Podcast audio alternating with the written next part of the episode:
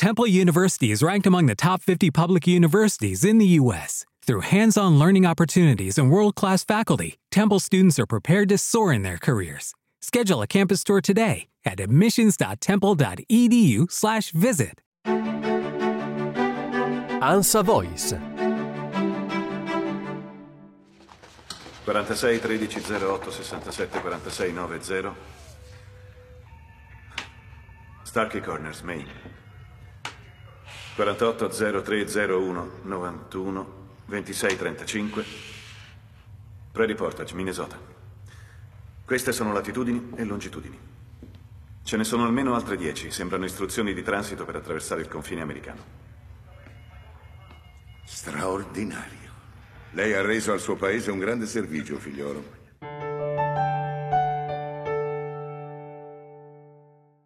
Leggiamo sempre più spesso la realtà attraverso la lente dei numeri, magari per brandirli come un'arma nelle dispute tra opposte tifoserie. A cominciare dai numeri delle vittime di una guerra, sbandierati da una parte e dall'altra, come se la quantità in questi casi potesse fondare una qualche legittimità morale all'azione o all'indignazione. E poi il PIL, previsto in ribasso dalla Commissione UE per l'Italia nel 2023, ma anche i numeri elettorali, sempre soggetti a interpretazioni, a riprova del fatto che non c'è adagio più fallace di quello ispirato ad una frase di un ministro delle finanze. È a lui che è attribuita infatti eh, la celebre espressione la matematica non è un'opinione, anche se in realtà lui aveva detto l'aritmetica non è un'opinione si chiamava Bernardino Grimaldi e verso la fine dell'Ottocento operava e si parlava tra l'altro in quell'occasione eh, di abolire una tassa e quindi di trovare risorse da un'altra parte per portare i saldi in pareggio. È una cosa che ci dovrebbe ricordare qualcosa appunto. I numeri dei voti a scuola, per esempio, quelli che la sottosegretaria all'istruzione di Fratelli d'Italia, Paola Frassinetti, ha annunciato di voler reintrodurre anche alle elementari. Sono numeri, tra l'altro, quelli dei voti a scuola a volte assurdi, come quelli di certi compiti a cui viene messo 3 meno meno, no? compiti in classe di greco o di matematica tipicamente. Quel meno meno oltretutto scritto curiosamente in verticale, almeno così era molti anni fa, ma considerando che la scuola insieme alla burocrazia, diciamo, di cui in un certo senso fa anche parte, in Italia è una delle cose che meno si sono modificate negli anni, è probabile che sia ancora così. E poi ci sono i numeri dello sport che garantiscono la statistica e le classifiche certamente, ma non esauriscono i punti di vista dettati dalla passione. Si può discutere all'infinito, infatti, sul valore di una vittoria per 1-0. Per non parlare del tennis, che ha il conteggio forse più strano e probabilmente non si sa bene, ma forse deriva dall'orologio, diviso in quarti da 15, o dalla misura del campo della pallacorda, che era di 45 piedi e a ogni punto ci si muoveva di 15 piedi. Bentornati alla parola della settimana, che questa volta è numero. Sono Massimo Sebastiani, caporedattore centrale dell'ANSA e responsabile di ANSA IT. I numeri rappresentano un linguaggio che a volte interpreta anche speranze o ossessioni oltre che angosce, come le quote pensionistiche, per esempio 103 e 104, che scandiscono il tempo che ci separa dalla fine delle fatiche del lavoro. E ci sono naturalmente i più tristemente noti, i numeri che riducono a numero ciò che numero non è, e cioè una persona, i numeri di una gelida e funerea contabilità, quelli impressi sull'avambraccio sinistro dei deportati ad Auschwitz, una pratica diventata sistematica solo nel 1943 per opera di Rudolf Höss, detto l'animale di Auschwitz, che diede il suo nome anche all'Aktion Höss, cioè lo sterminio sistematico degli ebrei ungheresi ad Auschwitz-Birkenau nel quadro della soluzione finale.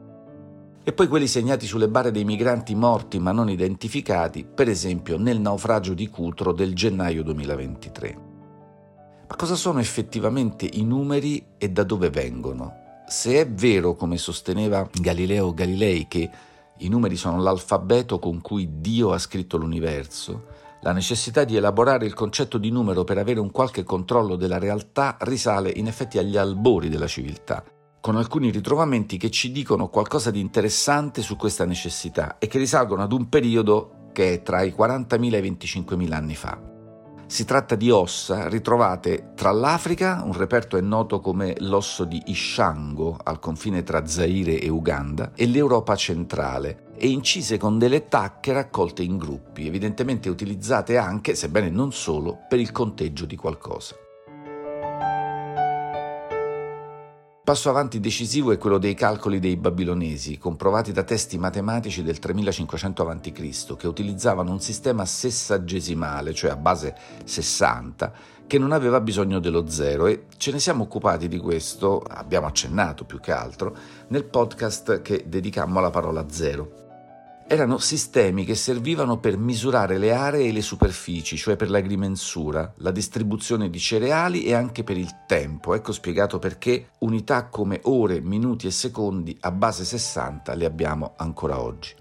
E uno di questi elementi, la distribuzione, si ritrova anche nell'etimologia, peraltro piuttosto incerta, della parola numero. Deriverebbe dalla solita radice indoeuropea, che in questo caso è nem, e che significa appunto distribuire, devolvere, assegnare.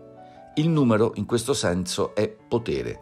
In greco nemo significa amministro, regolo e nomos è la legge e nemesis è il nome della dea della giustizia. Siamo abituati a dire che le parole sono pietre, ma in realtà le prime pietre, anzi pietruzze per la precisione, sono i numeri Calculus, infatti, da cui derivano calcolo e calcolare, cioè operare con i numeri, significa proprio piccola pietra. E infatti i calcoli renali non sono altro che piccoli sassolini che si formano, in questo caso nei reni, ma anche possono formarsi in altri organi del corpo umano per le ragioni più varie.